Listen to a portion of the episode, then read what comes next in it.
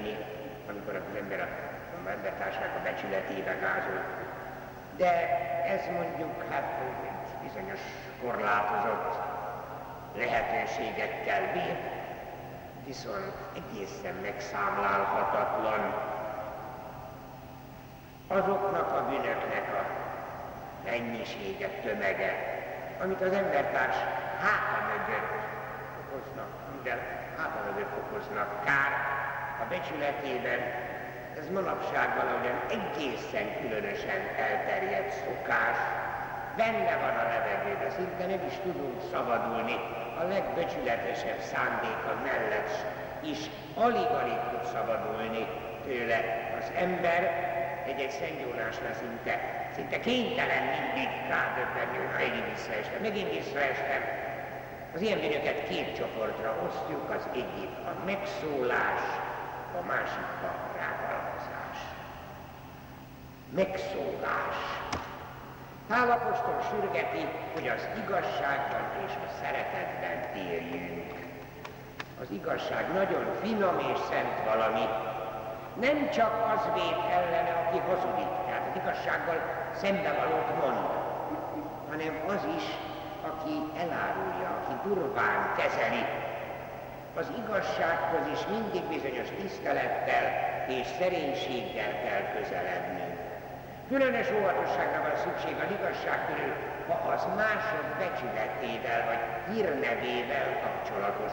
Mert hiszen mindenkinek joga van ahhoz, hogy a másik jó vél, jól vélekedjék róla, megbecsülje őt. Míg a közjól is megkívánja a másiknak a rejtett és nem ismerős titkeinek a titokba tartását.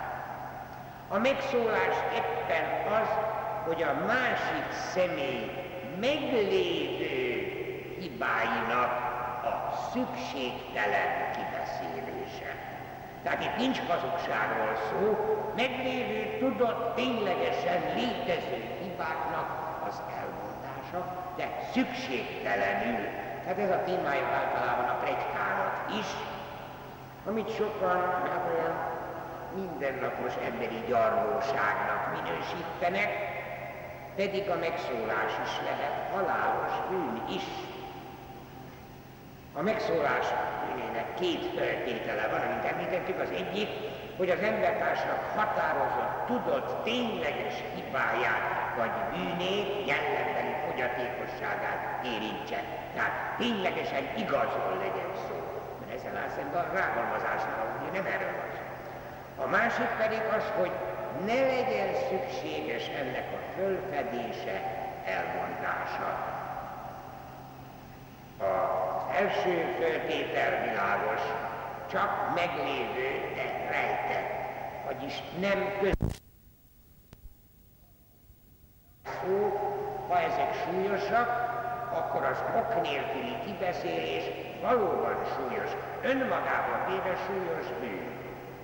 Természetesen közismert cselekedeteknek az elmondása nem lehet megszólás a, a közösség, itt aztán lehet beszélgetni arról, hogy hány ember ismeri, hát egy családnak a, hogy úgy mondjam, szennyesét, ha a családban hatan, nyolcan ismerik, akkor azt már nyugodtan lehet beszélgetni. A közösségben, a társadalomban, hát világos, hogy a közösség tehát nagyobb szám közösségről van szó. Tehát, hogy a közösség nem ismeri, én tudom, hogy ilyen és ilyen fogyatékosságról van szó, és mégis elmondom. Akkor, amikor ténylegesen a szükségtelen, ez a második föltétel, bizonyos körülmények természetesen enyhíthetik a megszólás bűnének súlyosságát, sőt, bizonyos mértékben föl is menthetnek alóla, például, hogyha valaki név nélkül és úgy mond el valamit, hogy a hallgatóság nem tudja fölismerni, akkor nem, nincs kifejezetten megszólásról szó. Előfordulhat az is, hogy a másoknak a javát szolgálja az, hogy föl kell fednem másoknak a hibáját. Ilyenek is vannak, akkor természetesen ismét nincs megszólásról szó. Mondjuk egy-két példát. A hivatali visszaélés bejelentése az illetékes fölöttesnél, vagy tanúskodás a bíróságon, vagy titkolt betegség elárulása házasságkötés előtt annak a félnek, aki az eltitkolás következményét súlyosan megszenvedné. Vagy ha valakit lopással vádolnak, és nem ő volt a tettes, de tudja a tettes nevét, ilyen esetben a saját védelmében megmondhatja, tehát ez nem lesz megszólás. Vagy nevelési célból, nagyobb kár elhárításának a céljából is szükséges lehet távol lévő személy bizonyos bűneinek a nyilvánosságra hozása. Ez esetben azonban nagyon-nagyon fontos az, hogy iparkodjunk mindenképpen szétválasztani a bűnt a bűnöstől, meghagyva a bűnösnek azt a lehetőséget, hogy esetleg szubjektíve ő magát nem érzi bűnösnek. Tudnék, nem tudunk belelátni a másik emberbe. Nehéz elválasztani a bűnt a bűnöstől, ez roppant nehéz dolog, de a másik ember csak egy bizonyos kis százalék, így én úgy szoktam mondani, hogyha a száz paramétere van a másik embernek, abból mi legfőjebb tizet ismerünk. Hát nem ismerjük az örökről hajlamait, nem ismerjük a génjeit, nem ismerjük a neveltetését, nem ismerjük a belső küzdelmeit, nem ismerjük a gátlásait, nem ismerjük az Istennek, nem Istentől neki adott kegyelmet. Egyik ember többet kap, a másik kevesebbet. Szóval annyi mindent nem ismerünk a másik emberből, úgyhogy ebbe kell belekapaszkodnunk, hogy igenis a bűnt esetleg elmondhatjuk, de a bűnös valamiképpen védenünk kell. Ennek az alapja az, hogy semmiképpen nem vagyunk kötelesek a helytelent helyesnek mondani, viszont mindenképpen kötelesek vagyunk az embertársunk becsületét, amennyire lehet megvédeni. Nagyon komoly szabály ez, amit említettem, hogy manapság igen-igen semmibe veszünk, nagyon-nagyon könnyen beszélünk másról. Ennek persze van a hátterében az is, hogy manapság olyan könnyen képzeli mindenki saját magát legokosabbnak, legügyesebbnek, legszentebbnek, legbölcsebbnek, legszebbnek, csak saját magát. Mindenki más gazember, mindenki más csaló, mindenki más buta, mindenki más szakszerűtlenül nyilatkozik. Szóval ez egy divat manapság, úgyhogy erre nagyon kell vigyáznunk, Jakab apostol is azt írta, hogy ha valaki a nyelvével nem védkezik, akkor a tökéletes ember. Valóban, múltkorában valakit így jellemeztek a halála után, hogy tőle soha se hallott az ember rosszat mondani másról. Hát ennél nagyobb dicséretet én szinte el nem tudok képzelni napjainkban. Bizonyos mértékben különleges helyzetben van, az, aki a közéletben szerepel, vagy magas hivatalt tölt be, az ilyenek, amikor vállalják ezt a feladatot, ezt a munkát, ezt a méltóságot, akkor eleve számítanak a nyilvános kritikára. Tehát itt az ővelük szemben a megszólás legfőjebb a magánéletük rejtett dolgaira vonatkozhat itt. Tehát közéleti emberről véleményt mondani nem jelent megszólás. Hasonlóképp különleges helyzetre van a hírközlési eszközöknek, tehát a sajtónak, a rádiónak, a televíziónak. Ezeknek a legfőbb feladata a közjó szolgálata. És ezért helyén való és megengedett, hogyha a közre káros jelenségeket ezek egyszerűen nyilvánosan megbélyegzik. A közvélemény irányító szerepükből ez egyszerűen adódik, persze vigyázniuk kellene, vannak olyan kifejezetten úgynevezett leleplező riporterek, akik arra mennek rá, hogy mindig valami szenzációt mondanak a másikról, az a következő számban, a újság következő számában, vagy a rádió következő híradásában, vagy a televízió következő adásában jön a cáfolat. Tessék csak megfigyelni, hogy mennyi cáfolat van manapság. Tele van Mert nagyon merészek vagyunk. Nagyon merészek vagyunk határozottan mondani valamit, amit vagy nem szabad mondani, vagy nem is igaz. De ez kétségtelen, hogy a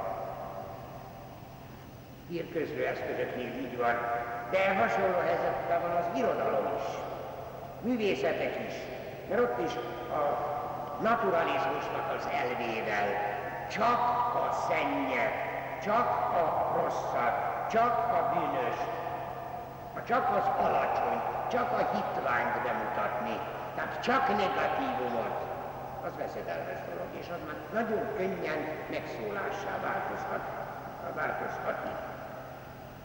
Mindenben negatívumot látva,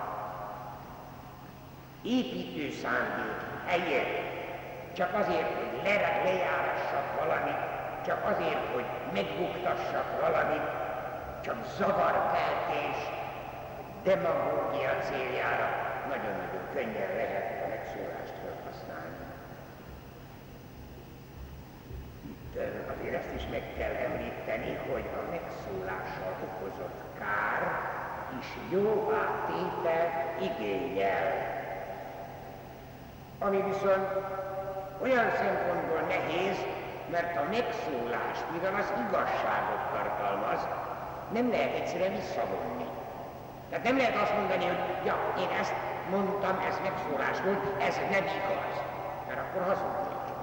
Tehát nehéz a megszólást jóvá tenni, nehéz visszavonni. Két lehetőség van, vagy azt vallom meg ugyanazok előtt, akik előtt a megszóláson elhangzott, hogy hát egy kicsit meggondolatlan voltam, nem kellett volna ezt mondanom, ilyesféle, vagy pedig megpróbálok előnyös dolgot, jót mondani, mégpedig valamivel több jót mondani az illetőről, akiről a megszóláson elhangzott. Mindenkiről, a legnagyobb az emberről is lehet valami jót mondani. Valami jó igazság szerint is van minden. Na itt már érintettük a másik nagyon-nagyon gyakori védkünket, mostani védkünket, ami hát ennél persze sokkal súlyosabb, az a rágalom. Abban különbözik a megszólástól, hogy nem valami rejtett, tényleges bűn kibeszélése, hanem egy bizonytalanul délt, vagy egyenesen tudottan csak ráfogott bűnnel való igaztalan vádolása a másiknak. Tehát nem csak szeretetlenség, nem csak az embertárs meg önbetárs becsületének a megsértése, hanem bűn az igazság ellen is. Hiszen itt kárt okozó és kárt okozni akaró hazugságról van szó már Mózes törvényében is egészen kifejezetten így hangzik, ne rágalmazd soha honfitársadat. A Szentírás többször beszél a rágalmazó súlyos bűnéről, és annak a súlyos következményeiről. Mivel a rágalom olyan kifejezett hazugság, amely kárt okoz a másik ember becsületével, sokkal könnyebben válik súlyos bűnné, halálos bűnné, mint a megszólás. Hangsúlyozni kell, hogy a hazugság fönnáll akkor is, hogyha esetleg egy létező bűnét az illetőnek én fölnagyítom, vagy csak egy gyanított bűnét én tényként állítom be.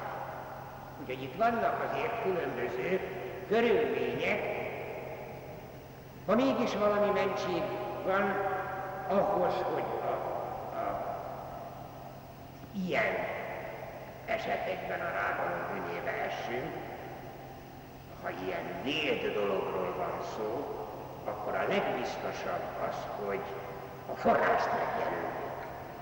Innen és innen ezt tudom. Én nem tudom, még azt is hozzá kell, de nem is akarom elhinni, tehát akkor mondjuk, hogyha kénytelen vagyok, vagy szükséges valamiképpen elmondani milyen rosszat, de hogyha én nem tudom személy szerint pontosan, akkor ezt így a forrás megjelölésével esetleg lehet mondani. De a rágalom tulajdonképpen mindig személyes rossz indulatnak a eredménye, tehát vagy haragból, vagy gyűlöletből szokott történni. Aki megrágalmazza embertársát, annak a bűnét jóvá kell tennie. Mégpedig a jóvá tétel súlyos bűn alatt kötelez. Ha anyagi kárral jár, az anyagi kárt is meg kell téríteni. Tehát, hogyha írásban történt, akkor írásban kell a jóvátételt megtenni. Itt hadd szabadjon megemlíteni, hogy még a Szentgyónásban is baj van, mert a Szentgyónásban is csak akkor érvényes a föloldozás, hogyha a rágalmazó komoly jó szándékkal megígéri, hogy mielőbb jóvá teszi. Legalább olyan mértékben, amilyen mértékben komoly erőfeszítések és áldozatok árán erre képes. Mert a rágalom visszavonásának, a rágalmat ugye az hazugság, azt egyszerűen egy az egyre vissza kell vonni. De a visszavonásnak el kell jutnia mindenkihez, akihez a rágalom elér. És itt van a nagy baj. Roppant nehéz, hiszen ha valami elterjed, mint a futótűz elterjed, ugye Mozartnak az operájában az Osminnak a rágalomárjára, éppen erre építi a hogy csak el kell indítani, akkor aztán megy magától. Egyszerűen nem tudjuk befogni, nem tudjuk elírni, hogy hova megy. Szóval nagyon-nagyon veszedelmes, nem tudjuk pedig a jóvá tétel egészen addig kötelezne, ahová elterjedt a rákok. Igen nehéz. Éppen ezért még itt is hadd szabadjon egy szentnek a példáját megemlítenem. Megkérdezték, hogy hogyan lehet a rágalmat jóvá tenni. Ő ment a templom toronyba, aztán egy dunyhát kinyitott és szétszórta a tollakat, azért szedjétek össze a tollakat, akkor szél elfújta mindenhová. Hát így lehet tenni, össze kell szedni minden. De a szétszórt tollakat könnyebb összeszedni, mint a rágalmazó beszédet jóvá tenni. Itt aztán persze nagyon kell vigyázni, mert azzal szoktak védekezni, hogy én úgy tudom, hogy ez a valóság. Na most megint csak valami gyakorlatból szabadjon mondani. Amikor a Szent Jónásban azt hallja az ember, hogy hát megszóltam, talán is. Én erre mindig azt szoktam mondani, bocsánat, ilyen nincs. Talán nem lehet rágalmazni. Mert a rágalmazásban mindig szándéknak kell lenni, tehát mindig a hazugság szándékának kell lenni, vagy a nagyítás, vagy pedig a vélt dolognak a valóságét való beállítása. Véletlenül rágalmazni nem lehet. Véletlenül megszólni azt, azt, azt hamarabb. Tehát megszóltam, azt, azt hamarabb elfogadom. De azt, hogy talán nincsen. És a rágalmazás az mindig súlyos bűn ilyen szempontból, és a jó tétel nélkül nem érvényes a föloldozás. Nagyon-nagyon kellene vigyáznunk erre. Megint csak azt tudom mondani, hogy nagyon elszaporodott az ilyesmi, nagyon könnyen manapság újságokban, de a parlamentben is úgy értelmezik az úgynevezett szólás és sajtószabadságot, hogy megszólás és rávaló szabadság. Nézzük szembe a dolgokkal. Aki egy kicsit is keresztény életet akar élni, az egyszerűen nem követheti el a rágalmazás bűnét. Egyszerűen lehetetlenség. Míg a legbiztosabban titkot tartó ember barátjának sem rágalmazhat. Nos, körülbelül ez van benne a tíz parancsolat nyolcadik parancsában, mégpedig eléggé félreérthetetlenül, amelyik ugye így hangzik, hogy ne hazudj, mások becsületében kárba ne tégy. És ez egyike azoknak az isteni parancsoknak, amelyet manapság, mintha úgy iparkodnának elfelejteni az emberek. Nagyon-nagyon szükséges, hogy ezen a téren gyakran tartsunk lelkiismeret vizsgálatot mindannyian, kivétel nélkül.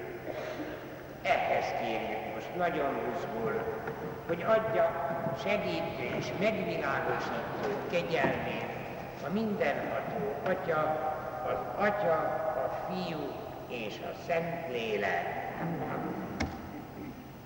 De most valamit hadd mondjak, hadd áruljak el egy titkot, de csak azért félre ne senki se, azért, mert ugye közöttünk azért olyan barátság van, hogy talán valaki rossz néven menné, hogy nem tudja azt, amit történik majd jövő hétfőn, március másodikán szeniorok közösségének gyűlése lesz délelőtt 10 órakor, és mivel megkaptam a videókazettáját a televízió rólam készített portréfilmjének, ezt megpróbálom levetíteni, úgyhogy ha valaki éppenséggel ráér és ezt meg akarja nézni, a televízió irány még nem tűzte műsorára, meggyőződésem, hogy három okból először nem szidom benne a Szovjetuniót eléggé, mert ugye most ez a divatos. Aztán nem dicsekszem azzal, hogy én vagyok a világ még ártatlanabb ember, és engem tönkre akartak tenni. Ugye manapság az az ember, akit azzal veri a mellét, hogy engem kétszer halára ítéltek. A többen már nem is ember manapság, ugye ez a politika. A harmadik pedig nem állítom be magamat mértaninak, hogy én vagyok a világ legnagyobb hőse. Ez is ugye nem vagyok korszerű ilyen szempontból, úgyhogy nem tűzték a, a műsorra. Ez egy 70 perces film, de három és fél órát vett, ezek Aronhalmán vették le rólam, három és fél óra volt kazettám, és abból vágták ki ezt a 70 percet. Merem állítani, hogy eléggé ügyesen, mert úgy peregnek a sztorik, hát itt a legnagyobb része persze a fogságomról szól, de úgy peregnek a sztorik, hogy útkorában a plebánián megnézte két ciszter atyazok, akkorákat kacagtak rajta, hogy csuda. Hát mondjuk nekem kevésbé volt kacagtató, de azért nagyon jó élvezték. Na, szóval ez hét lesz a szeniorok ülésén, 10 órakor kezdjük, hát a ülés most elkezdjük, és olyan fél tizenegy, háromnegyed tizenegy között szeretnénk, mert ez 70 perc, ez 12 előtt végezzünk, itt a földszinti hittan teremben, ahol a televízió van. Hát bocsánat, hogy ezt közöltem, de köszönjük. később hallják meg, akkor megharagszanak rám. Köszönjük. Dicsértessék. Dicsértessék, szeretném.